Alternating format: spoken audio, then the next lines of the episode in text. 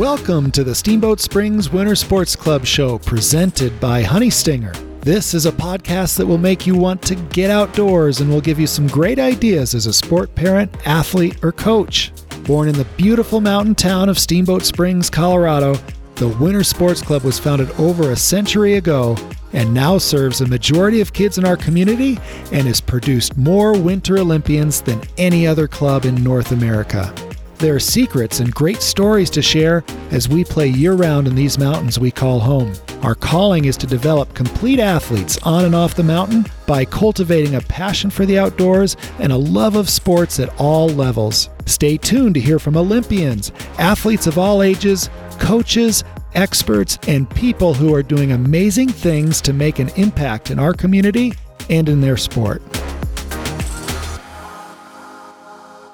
Everyone, I'm your host, Nicole DeBoom. I'm a former professional triathlete who finally discovered the joys of skiing in my late 40s when I moved to Steamboat Springs with my family.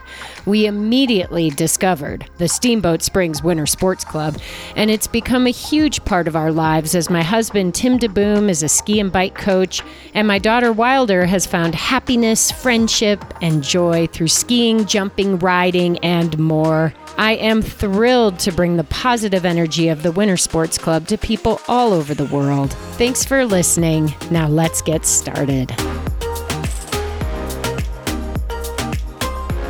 A big hello to our listeners. Thank you for tuning in. You are in for a huge treat today. You get to hear from one of the top mogul skiers in the country, Jaelin Kauf. Jaelin, thanks so much for squeezing this in before you take off for your next competition for world dominance in moguls.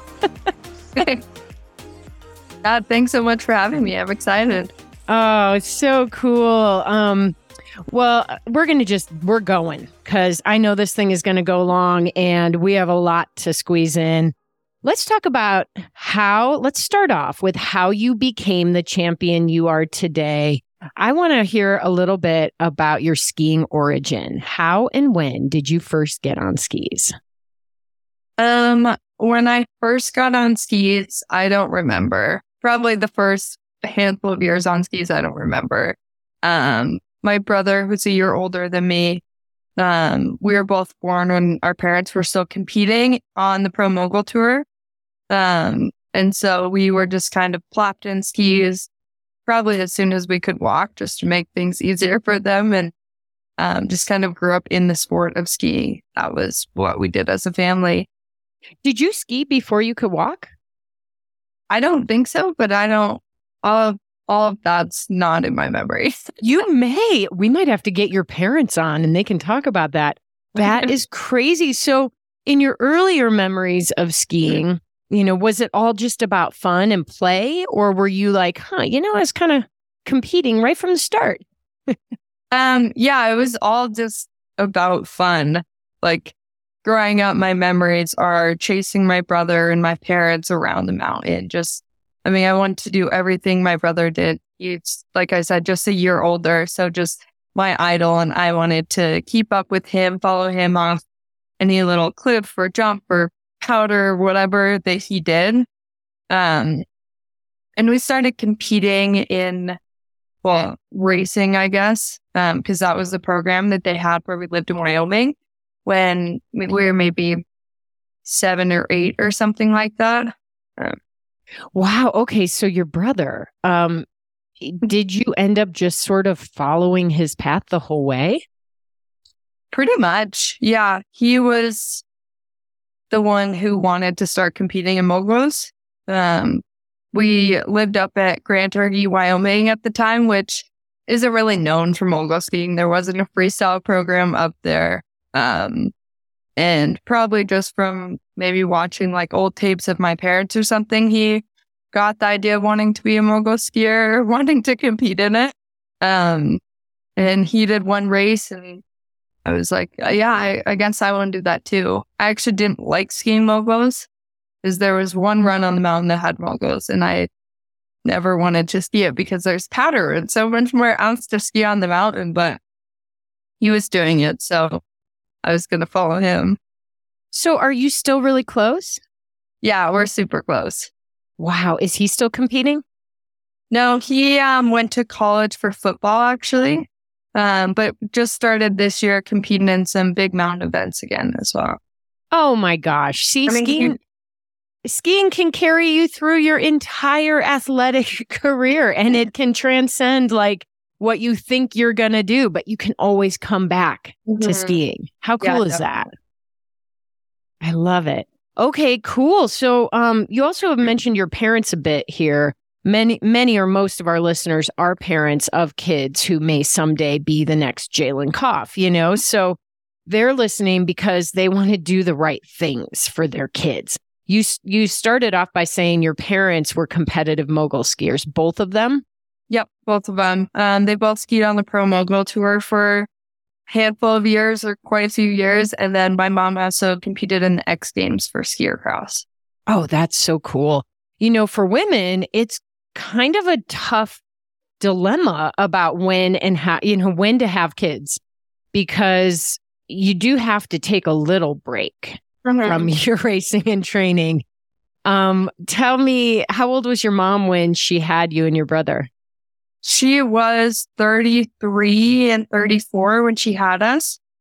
Um, and that was when she was still competing on the Pro Mogul Tour. And she competed in the X Games from, I think, 99 to 2002 or something like that. So, I mean, I remember like going to the X Games and watching her compete, you know, taking her jacket down from the top of the course, skiing along it to the bottom and, and watching her get medals there and all that.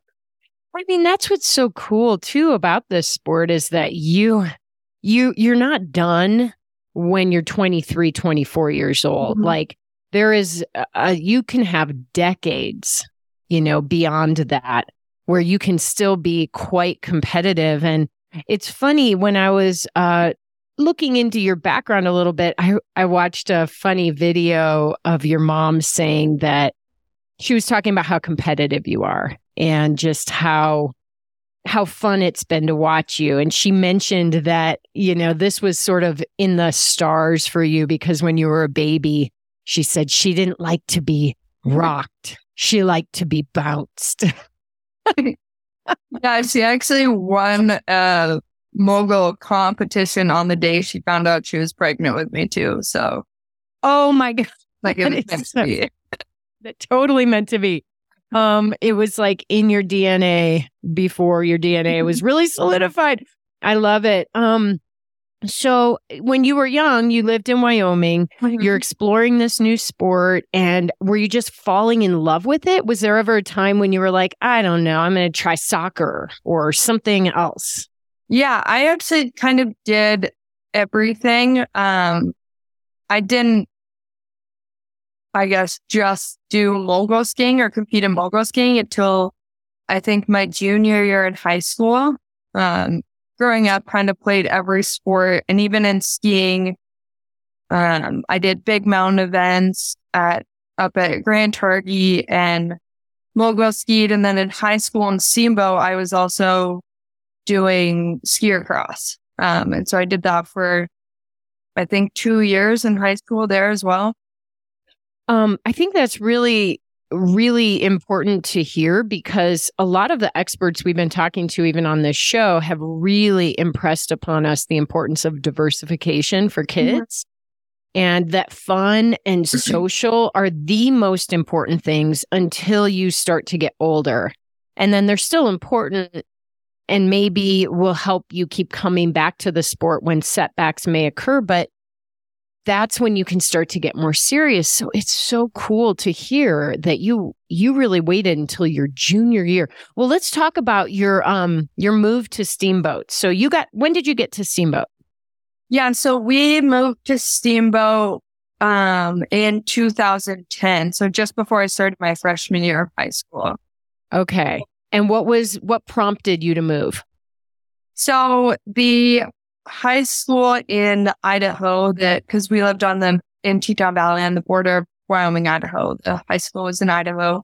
Um, and the high school there at the time would only let you miss maybe four days a semester before you had to go in on Saturdays. And do school then. And um, my brother went to one year of high school there and straight A student, like very smart. And because he missed too many days for skiing, he was going in on Saturdays to do extra work, even though he already had straight A's. Um, and that was a big part of it of, you know, we knew we wanted to be skiers in high school. Uh, whether that was something we both went on to do or not, um, it was definitely something we, were, we both loved to do. And we looked at a bunch of different programs. Um, and that was kind of the draw of Steamboat and the Winter Sports School was, you know, we could have kind of a regular high school experience and still be in skiing. And my brother played football and um, he wanted to play football in high school. I wanted to play soccer, but we also wanted to be skiers. And Steamboat gave us, I guess, that flexibility to kind of do it all. Yes. I mean, that is, it's definitely unique. That's for mm-hmm. sure. Um, I was surprised when we moved here a couple years ago. I was like, wait, what's the skier schedule? What's that mean? They get to get off school when? But I mean, the whole point is it's about accountability. And if you are able to manage your school, then they're going to help you support your your sport. And I love that. I love it. So it sounds like it was a good decision. Um, did you join Winter Sports Club right away? Yeah. So yeah, both my brother and I joined um, the Winter Sports Club and um, joined their freestyle program, and then I guess both dabbled in ski cross there briefly as well. so was was did you feel like you were leveling up? Like, whoa, this is a whole different level. I've got a different kind of coaching, etc. with Winter Sports Club. Like, how did that compare to what you'd you know experienced in the past? Yeah, I mean, it was a huge level up. Of, at the time, up in Teton Valley, there wasn't much of a free freestyle program. Um, it basically started with my parents when Skylar and I wanted to be mogul skiers, and there wasn't a mogul program up there, so they kind of became our coaches, and um, eventually got. I mean, now there's a huge, um, we're like free, big mountain free ride program up there, but at the time we didn't really have that. And there wasn't you know any like dryland training or or any of that. Um and yeah being a part of the winter sports club we were part of this big team and we had all these different like training facilities now available to us. And a gym to go work out in and a training hill to which we've never had before you know, there's two things that are sort of uh, coming to my attention. The first is when your parents coach you, that is tough. I mean, it can be amazing, but they're your parents. Like, so the idea of leaving the coaching to the coaches is really awesome. If they were already coaching the program, that's one thing, but that's that had to be, you know, both good and and tough sometimes. Yeah. I mean, and something my mom um, always says about kind of why she really wanted us to be a part of the Winter Sports Club and, and Steamboat was kind of a top pick in that reason is because those coaches didn't really know my family, know my parents as Scott Patty Kauf, like pro mogul tour champions, whatever, which a lot of people in mogul skiing do. Um, and we kind of came and did a test week skiing with the coaches there. And they really didn't sugarcoat it at all. They were like, yeah, your kids are like, they're fine. They're honestly not that great of And they were going to coach us as Skylar and Jaelin. You know, they were going to coach us as the tough kids of like legends in the sport of mogul skiing, you know? So do you feel like they really got to know who you were and your brother and like what makes you tick to help you, you know, improve? Yeah, definitely. I mean, and, and I had a handful of different coaches at the Winter Sports Club through my six years there. Um, and yeah, they were all just very dedicated to making me the best athlete that I could be and the athlete that I wanted to be. And kind of left all of the rest of the family and, and history out of it, which I think was really important for my brother and I. Yes. Um, were there other athletes when you joined who were also at your level or better? I think everyone there was better when we joined. Um, and when we joined, there was a really big um, post grad team. So those those athletes that had just gotten out of high school, so those high level athletes that I definitely looked up to and was like, wow, these kids are good. They were on the cusp of making the US ski team. And I think mm-hmm. maybe that first year, Ryan Dyer had qualified for the ski team. And there was, it seemed like a lot of all star athletes that we were kind of walking into to join. And yeah. Mm. Oh gosh. So were you, would you have considered yourself a big fish in a smaller pond in your previous, you know, uh, setup? and now here you are the reverse. yeah, definitely. I mean, in the whole division down there in the Rocky division is always been really well known in mogul skiing for being the hardest division. Um, and so I went from, you know, winning the intermountain uh, freestyle competitions and being like, oh, I'm, I'm pretty good, blah, blah, blah, to going down to Rocky and, you know, getting fourth to last or whatever, like not even being close to the podium which was good. Like that made me such a better athlete and and like, okay, yeah, I'm gonna if I want to be up there, I'm gonna have to put in some work. And you know, we hadn't really trained before, so wow. So sink or swim, and you decided to swim. Sounds like, yeah, yeah. Did um we've had Ann Battelle on the show um, did you did you get the honor of being coached by her a little bit during your tenure? No, she wasn't um, actually coaching there at the time. Okay. Oh, how crazy. But how cool. Like literally you just you show up and you're like, "All right, I can either quit now because this is crazy or you can get inspired." And it sounds like you got inspired. Like what what would you say? What kind of this sounds very formative to me, actually, is why I'm digging in here. Um, would you say that this was a time in your life when you really started to develop, develop some of those traits that would make you a future champion? Yeah, definitely. I mean, and Steamboat was so good about always making it fun and kind of putting that um, accountability on you as the athlete. You know, you could put in the work that you wanted because it was your career, your results, all of that. And they weren't going to make you do anything because they wanted you to do it. You know, it was about what you wanted and the athlete that you wanted to be. Um, and I think that created some really great accountability at a young age. It kind of just empowers you. People aren't just telling you, hey, Jaelin, this is what you have to do you're like, okay, you've laid out what it could take. It's my decision to get there. Exactly. Yeah. Wow. And I think you do have to be a little old enough and mature enough to be able to make make those decisions. If you were 8, I'm not mm-hmm. sure that you could be like, "Yes, this is what I will do. I it's all on me." But um I think for you it's like it was the right decision at the right time where your body and your mind were ready to go. Right. And it definitely took, you know, it wasn't that first year in Steamboat where I was like, okay, yeah, I want this, like all in, blah, blah, blah. Like I was a freshman in high school. I was playing soccer and I was skiing and I was meeting all these new people on Steamboat. And that was part of the beauty of it too, is I got to be just a high school kid who also skied and did different activities, but um, I got to kind of just develop myself as a person there and then when the time came that I realized I was really passionate about it, I wanted to put everything into it. All of the resources were there for me. Uh, that is, that's the magic.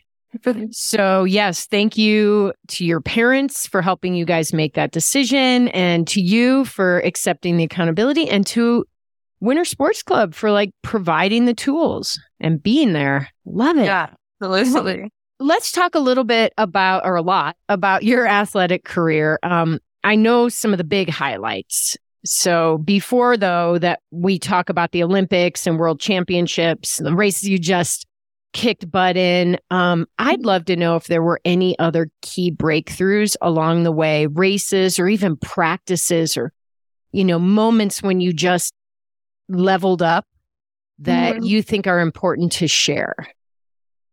Yeah, I think there's kind of reflecting back, kind of like two notable um, events. that are kind of like make or break times for me. Um, and so the first one was, I don't, I think it was my first post grad year. So first year out of high school with the Winter Sports Club. And I was committed to skiing, but I didn't think that that was going to be my life. Like I didn't, I kind of thought, you know, I'm going to have this amazing year. I'm going to make the ski team. I'm going to accomplish all this, like all these dreams, whatever. And then I'm going to choose to walk away from the sport. I'm going to go to college. Um, I'd been accepted up to the University of Mon or the Montana State University. And so I was going to go up to there, be in the School of Architecture and kind of move on, um, on a high note from skiing, right? Go out on my own terms. And that year was horrible. the first event of US selections, I think I crashed every single run.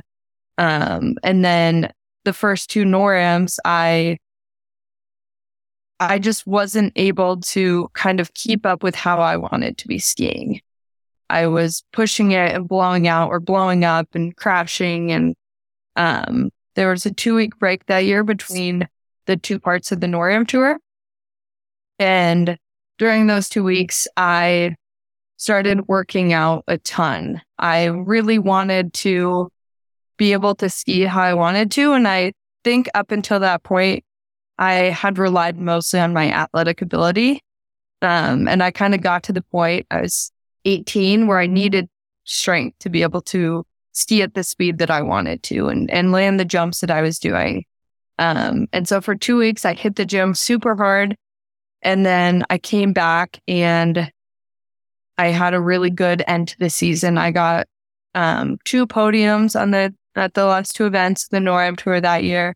I went on to go to Junior Worlds um, and get third place there. Um, and that kind of made me realize that I cared so much more than I thought. And that like wanting it after so much failure and so many crashes made me realize I was in no way ready to walk away from the sport. Um, I cared a lot about it and I really wanted it and knew I was kind of ready to start putting in that full work to make it happen. So at that point, you were 18 or 19 years old? Yeah, I think I was 18. It was just my first year out of high school. Wow. So basically, you were kind of going off talent and you one day realized, you know what? there are some buckets I have left unfilled. Let's see what can happen if I actually work out more or, you know, push this bucket. And it worked. Yeah. Oh my gosh.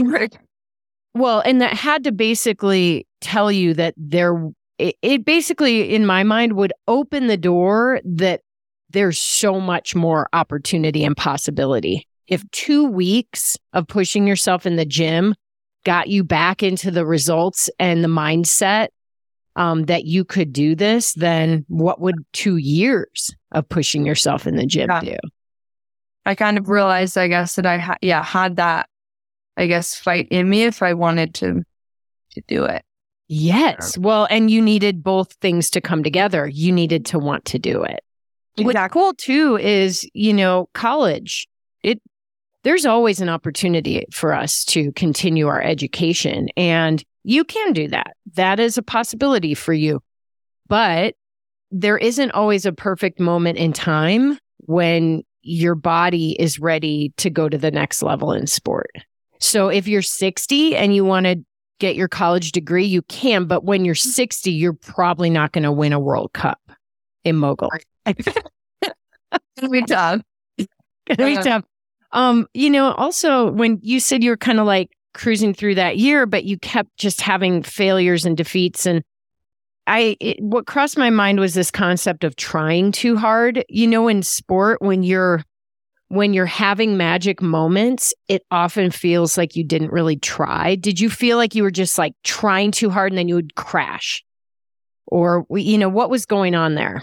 Yeah, it was, um, I think just in my head, you know, I, I worked up this whole ideal of the whole year and how I thought it would go. And, um, I, yeah, probably I guess, was trying too hard to make that happen of uh, US selections. Okay, I'm, I'm going to win this. Like, I need to win this. And it kind of just put way more pressure on myself than there was. Like, there was no pressure on me to win the event at the time, you know, but I put the pressure on me that I needed to win this event. Right. And who did you need to win that event for? Yeah. Buddy. yeah really at the end of the day, it's it's for yourself. Yeah. You know, and all those pressures that we tend to also put on us like people will be disappointed or you know, sponsors won't be excited or whatever. Like the end of the day, it's really for you. Yeah, exactly. So kind of brings up the the second um, kind of notable moment was um, in my earlier career. I think it was maybe at my second Deer Valley World Cup. Um, the first day of singles, I skied a pretty mediocre qualification run. I just played it safe, just made it down and score came up and I went into 26th place or something like that. Um, top 16 move on to finals. So I was nowhere near making finals and I was just so devastated. I just had expected to be in there. And I remember that night, I was just bawling to my mom. She came over to my hotel room and I was like, I feel like I let everyone down. Like there's so many friends and family who came out to watch and like it just like I was not having any fun that day. And I felt like I let all these people down. And she was like, you don't have to do anything for us. If you want to keep skiing, great. You know that we'll all support you.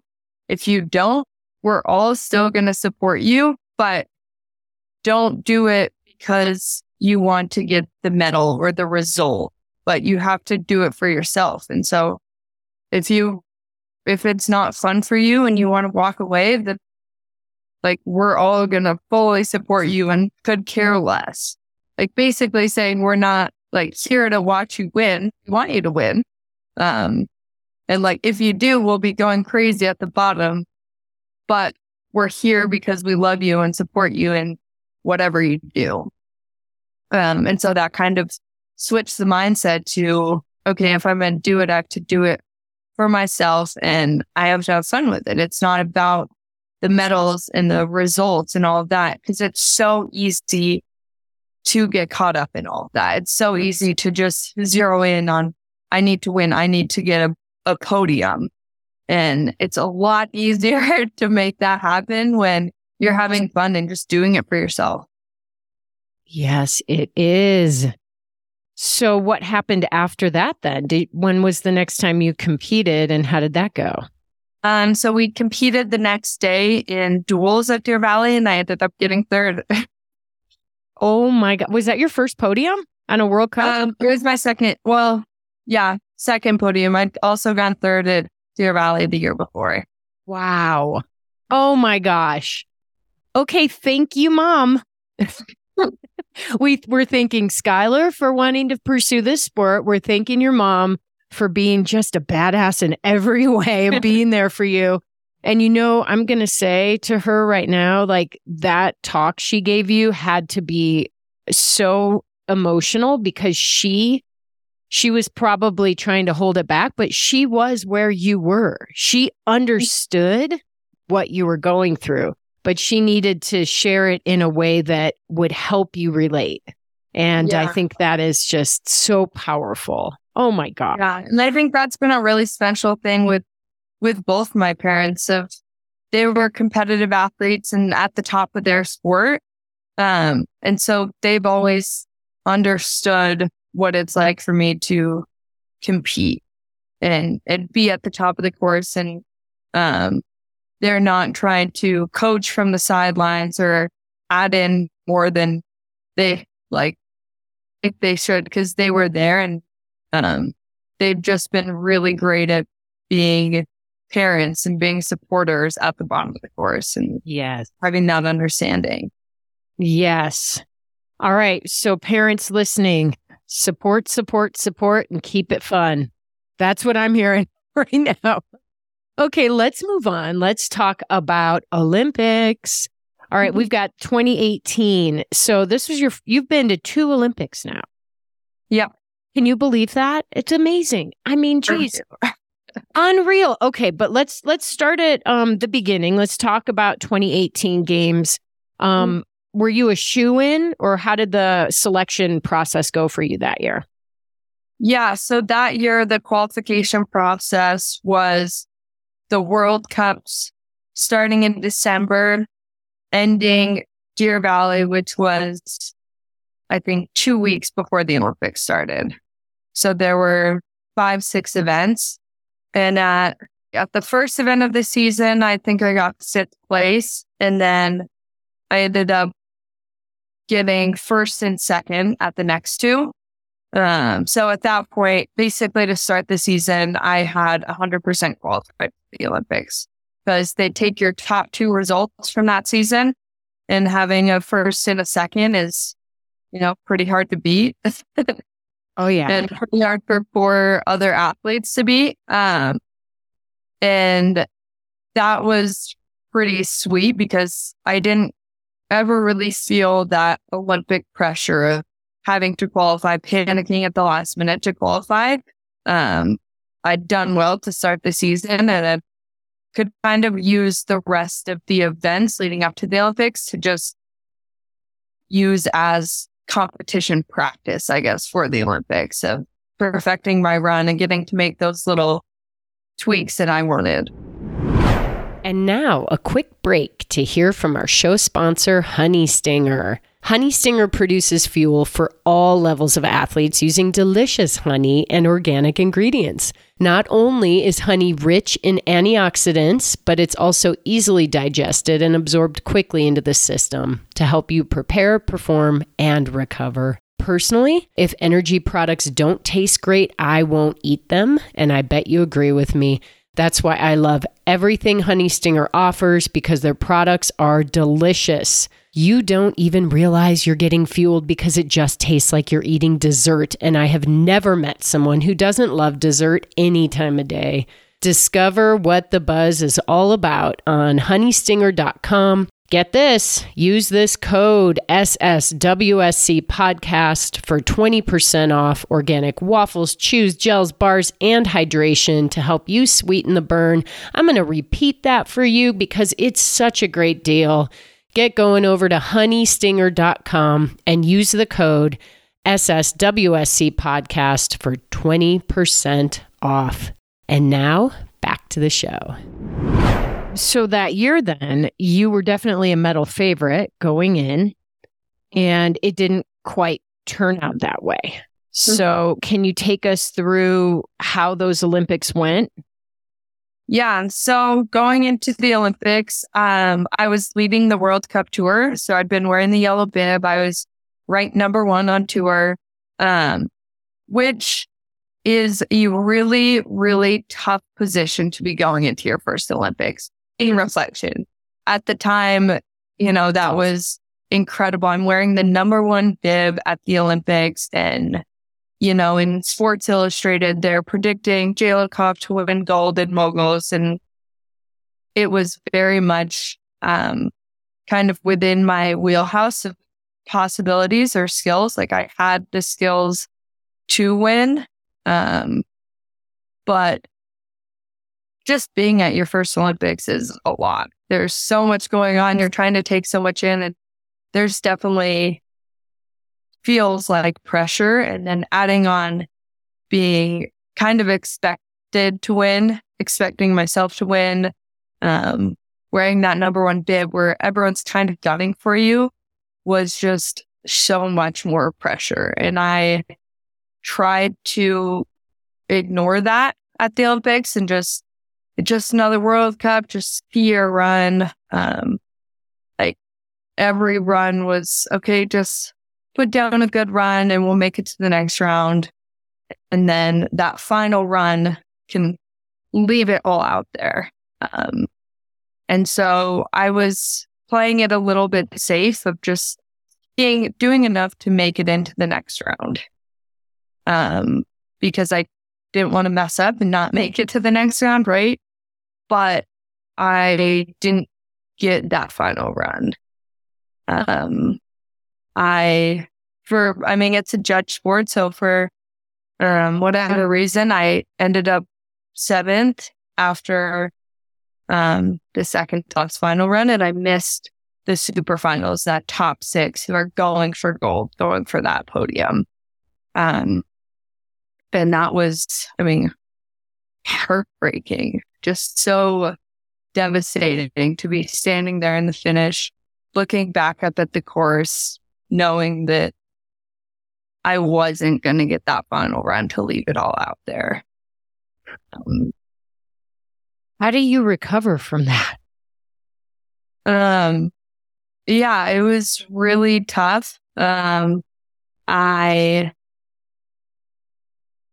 I mean, I didn't have the rest of the season that I was going for either. I think I was, um, like I said, I was, I was leading the World Cup tour going into the Olympics and, um, we had three more events that season. Um, and I think I, after the Olympics, I was trying to prove to everyone that I was the best. Um, and I ended up skiing horrible at the next two events and I lost the globe. Um, and once the like globe was gone and I was already to get second, I ended up winning the last event of the season. Um, but at that point it was, you know, a little too little too late. I'd, I lost winning the overall globe by three or four points. Like it was incredibly close. And um, I had fully lost it at those events following the Olympics because I was trying to prove to everyone else. I was trying to, I wasn't doing it for myself and I wasn't having fun. Um, and it was definitely hard to come back from. Um, and a big learning curve after the Olympics of getting back to doing it for myself and not getting caught up in um, the results of of the overall globe and the medals and all of that. Um, Did you consider being done? no, um, I didn't because I knew that I was better than what I was doing. You know, um, I knew I had a lot more potential and, um, I, yeah, I still wanted to do more in the sport and I knew Mm. I was capable of that. Well, and it's it's hard with many sports that are uh, Olympic kind of highlight sports. Every four years, there's this massive event, right? But there, every year, there are World Cup competitions. I mean, you can be ranked number one in the world and still have an amazing career and never do anything at an Olympics. It's just that that seems to be what a lot of the general public focuses on. So I can understand why that result at the Olympics played with your mind. And I just wonder like how so you there's four more years till the next Olympics which you may or may not make it to, right? So how did you recenter yourself and find that love and the, you know, drive to do it for you again? Um, yeah, I mean, and how our probably a lot of Olympic sports work, but how our sport works is we work in four year cycles. It's all based around the Olympics, even though it is that one event of, okay, Olympics are over, kind of reset. Let's start building to the next ones. Um, and it definitely, I mean, I would say through my whole career, it's been kind of a roller coaster of, you know, highs and lows of going back and forth between that passion being super ignited and and getting caught up in things and and feeling like I'm not in it for the right reasons. Um, or at an event not being focused on myself and doing it for the wrong reasons. Um, and I feel like it kind of took me until maybe this last season going into the Olympics, that training camp before the Olympics to really get back to just myself and doing what I wanted to be doing. Yes. All right. So, mm-hmm. did you actually go out there and just have some fun days skiing that didn't include a mogul?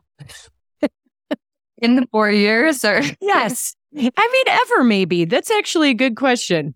Do you just what does a fun day of skiing look like for you?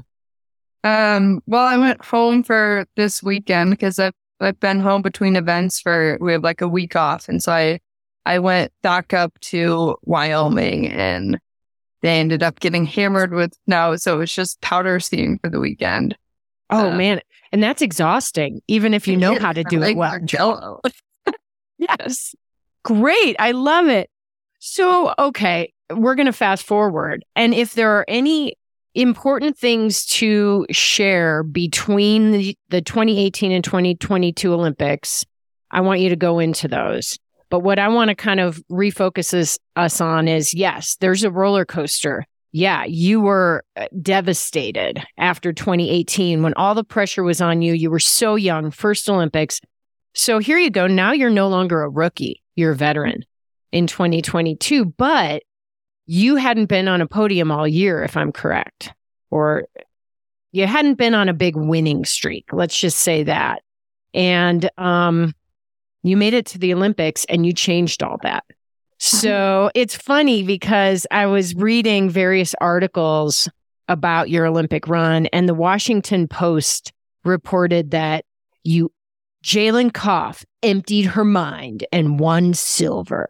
So I'm just wondering here I would love for you to take us through your 2022 Olympics all the way through to your spot on the podium and uh, give us all some insight into what made this happen. Yeah. Um, so kind of starting back um, at the beginning of the season, um, the in the last four years since the 2018 Olympics, the degree of difficulty in jumps in women's mogul skiing has gone to an insane level. It's completely changed. The sport is so different from what it was four years ago. Um, and all the girls, including myself, over the last four years have been working on upping our jumps and upping our degree of difficulty. Um, and the last couple seasons for me have been trying to work on a cork seven um, and bring that into my run. And I've done it in a few events here and there. And going into this season, that was the Olympic run that we wanted. It was going to be a, a backflip mute grab to a cork 720. What's a, uh, explain to our listeners what is a cork 720? So a cork 720 would be mm-hmm. a off axis backflip with two spins in it. Oh my gosh. So it, yeah, spinning 720 degrees at an angle, basically. In the middle of going as fast as you can and taking all the impact. Bup, bup, bup, all right, now you know, throw that in the mix. I love it. So you're you're like the most you're like a multi-sport athlete, actually. This event is. It's amazing. Yeah. So at the beginning of the season, I did one in the first competition and I kind of ended up messing the landing up on it and in finals. So I got 15th, 16th place, whatever. Um, and all of the events leading up to the Olympics were really focused on that jump and bringing that jump into my run. And it was pretty overwhelming for me. I just felt like I had to bring that in. Like I, I couldn't win without that jump. I needed to do it, but it wasn't where I needed it to be. Um, and I did the same thing at Deer Valley. I did one in finals on the bottom air and kind of mess up. I sat down on the landing a little bit, got 15th, 16th place, whatever. Um, and luckily, the Olympic qualification was a little different than last time. So it was, um, which we knew a couple years ago, um, but it was based on your results from the past two seasons. Um, and so I'd had some podiums the year before and, um, I, well, it's a, it's a confusing qualification process, but it was supposed to be decided at the, the top two spots at the end of the 2021 season. Um, and so at that point, I'd won a World Cup this season before I had had some podiums, but because of COVID, they extended it into the start of last season. Right. Uh, luckily, I was still in there. I was, um, I think, number two on the FIS points list. So I had qualified for the Olympics in early December, I found out. Um, so that pressure of kind of qualifying for the Olympics was off, but that pressure of my Olympic run of I needed to figure out this trick for my Olympic run if I wanted to win. Otherwise, I'd had nothing, basically. Um, and then during the training camp right before the Olympics, I was just not in a good place. Um, there was a lot of kind of team drama going on. It was a whole different thing that added to me not doing great, but I, um, also wasn't feeling that great about my skiing. Um, you know, I hadn't gotten a result that season, but I was on the Olympic team. Like I felt like I didn't deserve a spot necessarily. And, um, you know, a teammate and other people were calling that out and saying that I also didn't deserve to be on the Olympic team because I hadn't had a result that season. Uh, even though that's, you know, not what the criteria was, but um, it definitely led to a lot of self doubt, um, a lot of me doubting my abilities. And um, my coach and I decided that we just scrap the cork. We just, we don't even train it at the Olympics. We don't, we just throw it out the window right now and we do it my way. I just focus on skiing Jaelin Kauf's run. I just go out, have fun, and I like take that pressure off of bringing him in a new trick. Just ski my run, just have fun and do my own thing and taking out the cork from the, from my run just lifted this huge weight off my shoulders. Um, cause I had my run, the backflip mute to the back X I could do. Like I knew those jumps. I knew that run and, and sticking to those jumps made it so that I could play to my own strengths, which are the speed and my turns. Um, and that's what I was going to focus on. And I was going to train that and push that. And, um, once I got to the Olympics, I was just having so much fun training. Um, I talked to Shannon Bahrke right before the Olympics and her advice to me was focus on everything positive because what you focus on is going to expand.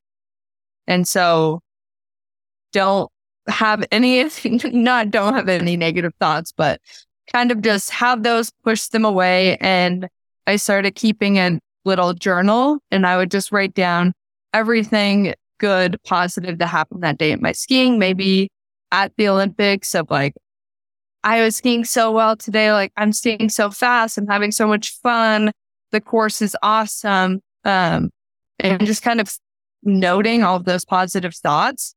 And I was just in such a good mindset for the Olympics. There was no pressure. I was just out there to have fun and to ski my run. And going into the competition was I was skiing to win every single run because at the last Olympics, that was kind of I didn't do that. I was skiing for just enough. Um, and I talked to Shannon and she'd had very similar Olympic experiences. Um, and so I was very thankful for kind of her mentorship there going into these. But every run, every training run, every competition run, I was going to go out and ski to win. And you almost won it all. You did win a silver, and that is absolutely incredible. I remember watching. We were all like jumping around. I didn't know anything about the sport really. And my whole family was jumping around. We're like, oh my gosh, we're in Steamboat. We have a Steamboat kick ass. Oh, just hit the podium. I mean, we were just like awestruck. And it just looked superhuman. How cool. Well, what about this concept of emptying your mind? That's what, you know, clearly you did an interview, I think, with the Washington Post, and they mentioned that. Was that something that you employed to help you get into the right headspace? Yeah. I mean, it was, um, just like standing at the top was just taking a deep breath of like, okay, like now is your time to ski around, like have fun. And um, one of my favorite moments from the Olympics was the run before to qualify for the super finals. Um, there's a picture of me at the bottom of the course. Um, and I'm just like looking up. Um, and I had, like, I remember when my sport popped up, I started to tear up because it was a little bit of that redemption of like, I didn't get this last time. Um, but I made it. Like I'm in the super final and I get to ski for the medals and leave it all out there one more run. And I kind of had to tell myself, I was like, okay, you can't cry yet. You can like one more run. But, um, I just felt like there was a weight lifted off me then. Like I could, I'd made it and now I could just ski, just no pressure, just have fun. And, um, yeah, that was like at the top of the course, just no thoughts of anything I had to do. Just like, this is it, you know? And let's just make a little note for all the athletes out there listening that you are the one who lifted the weight off your shoulders and you mm-hmm. did it through your mind, mm-hmm. you know, and we carry that weight of the world a lot when we're racing. We think that it means so so much but you were able to do that and when you when you were weightless everything changed mm-hmm. yeah i i remember kind of the comparisons with the 2018 and 22 olympics was in 2018 i knew there were so many people from Steamboat from teton valley all over they were watching and cheering for me and i felt like i'd let them down because I was supposed to win or be on the podium at least, and I didn't. And I felt like I was letting people down. Um, and I realized after that that was not the case at all. Like coming home to these different communities, everyone was so excited. It's so happy for me because I got in seventh at the Olympic, which was Olympics, which was an amazing feat in itself. And they were just so proud of me. And so going into these Olympics, um, I remember standing at the top of the course. The cameraman is standing on my side and um, I could see the lens there. I was just thinking how many people were up at three in the morning watching me, is supporting me, cheering me on, like losing their minds. And it didn't matter what I did. They were going to be losing their minds no matter what. And there was just so much love from all of these communities and all of these people. And what the result was didn't matter to them, you know? Let's just say love always wins because here we are one year later. Things are still clicking.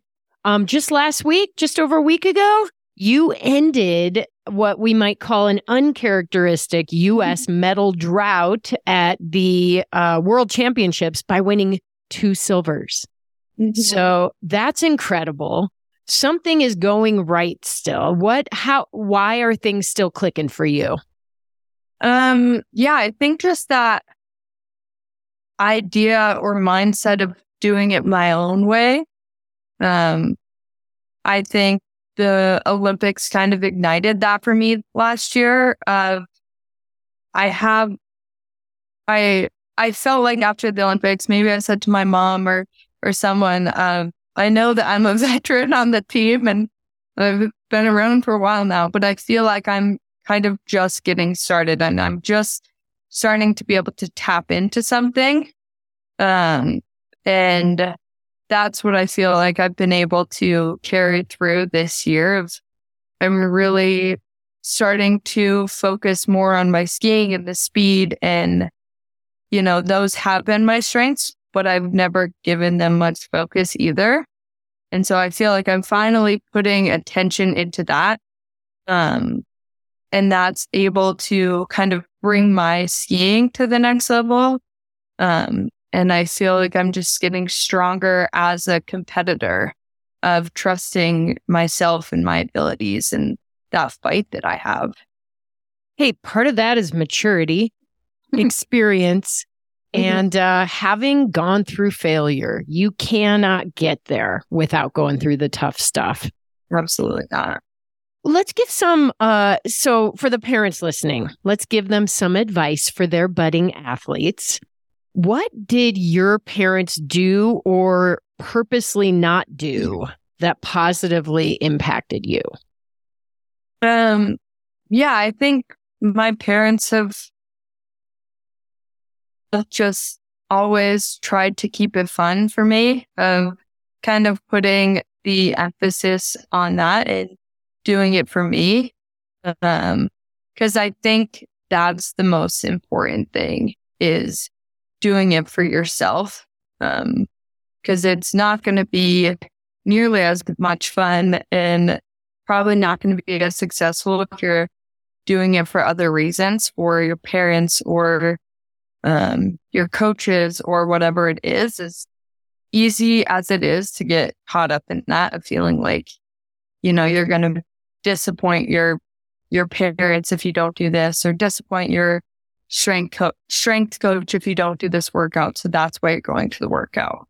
Um, you know, it has to be for yourself. You have to be putting in the work for yourself and you have to be competing and training for yourself.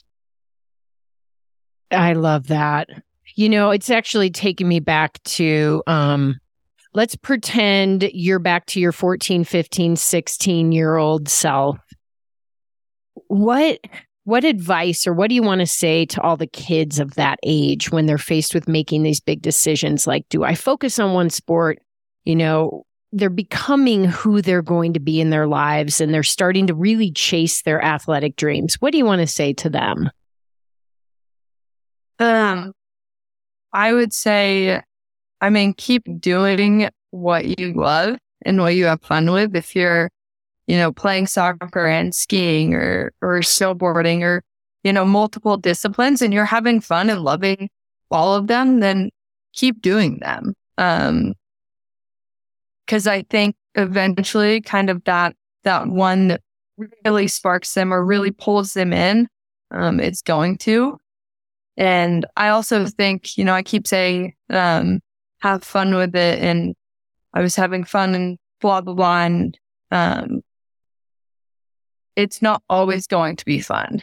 You know, it, you're not always going to have good days. Um, but that doesn't mean that you don't still love it, I guess. Like not, you know, you're putting in the work and you're going to have, you're going to have down days where things just aren't clicking.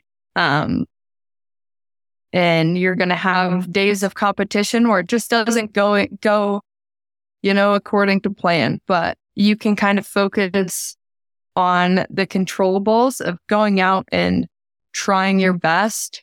Um, and yeah, just remember that every day is not going to be fun. Every day is not going to be a best day, but you know, keep going out.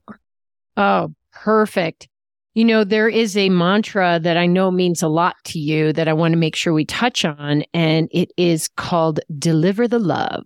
Why don't you share why that matters to you? Yeah. Um, so Deliver the Love kind of um, came up with a friend of he wanted me to kind of get a motto for myself of something to put on my um on my phone screen on that I could kind of see every day that was, you know, driving me not only in the sport but in life. Um and we kind of came up with love. That was really why I was skiing. That's what I wanted to put into everything. Um, skiing and after skiing and, you know, other things that I was doing. Um, and so for me, that's about, you know, standing at the top of the course, delivering the love, skiing my run, and then having fun with it, um, taking away all the outside pressure and those other people and and reasons for doing things and just doing it my way. I imagine you as like a UPS deliverer, just like flinging love out the door. And, you know, I love it. I love it because the word deliver, it is, yeah, it's about you, but it's, it's about infusing that in all the people and things and eh, that touch you or or come within your aura and i think that's really really powerful and speaks to who you are yeah, yeah. and it's it's about not just on you know on the hill but um you know delivering self-love taking care of my body and my mind and all of these other aspects um so that when i am out on the hill skiing, which is my passion and my love, that I can deliver it there too and know that um, I've given my body everything to be able to handle that. Oh, great. Um, I want to do a quick little speed round. You ready? We're going to do quick answers. What is your favorite venue? Ooh, my favorite venue is definitely Deer Valley. Deer Valley. Well, you've mentioned it a lot and you've had a lot of great and tough results there. Yeah. Yeah. Awesome. Under the Lights is just, it's an incredible event. There's, I mean, being on home turf is hard to beat. Um, and it's just an incredible crowd that always comes out. Ah, oh, so cool. Have you ever snowboarded? I have never snowboarded. Nope. Will you ever? I think I'd like to try it. Um, my mom might yell at me if I try it before I'm done with my ski career, but I love that. That is so funny. Um, I have a little girl who asked me to make sure I ask you her very favorite, most important question. What is your favorite snack during training and racing? Oh, my favorite snack during training and racing. Um, probably the like honey stinger waffles. Uh, those are always a go-to. They are a go-to. Do you have a favorite flavor? Mm, I usually have a bag of like the vanilla like waffles in my bag. Um, but probably one of I think there's like a a cookies and cream waffle that I really like. Oh, that one's good. That one's gluten free. And actually, Honey Stinger is the sponsor of this podcast. So that is really cool. Thank you. You didn't even know that. And boom, we just gave them some awesome props. Um, cool. So, okay. What is your go to night before event dinner? Um, my go to night before dinner. I mean, maybe just a pasta. I don't know. It's old tough. school carbo load, baby. Like pick that ever. Like usually where we're traveling and training is um a meal plan that we're on, so it's kind of whatever they make for us. So great. I love it. And then finally, um, in Steamboat for all the locals, what is your favorite place to go out the morning after an event and treat yourself to a great breakfast? Well, Freshies has always been my go-to breakfast spot. Awesome. Shout out to Freshies. Super cool. Okay, we are starting to wrap it here. So I'm going to start cueing the music and let's pretend you just won the Oscars of skiing and this is your award speech. All right. So is there anyone you want to give a shout out to and why? Ah, man, it's hard to, you know, really narrow it down there. But obviously, I mean, the parents, the family wouldn't be in the sport or be able to be in the sport where I am without them. Um, but also, you know, I have some really incredible sponsors that have um, given me so much love and support over my career and really helped me um, to get to this point. Do you have any competitors who have really pushed you? Maybe they're not your best friends, but who deserve a little shout out?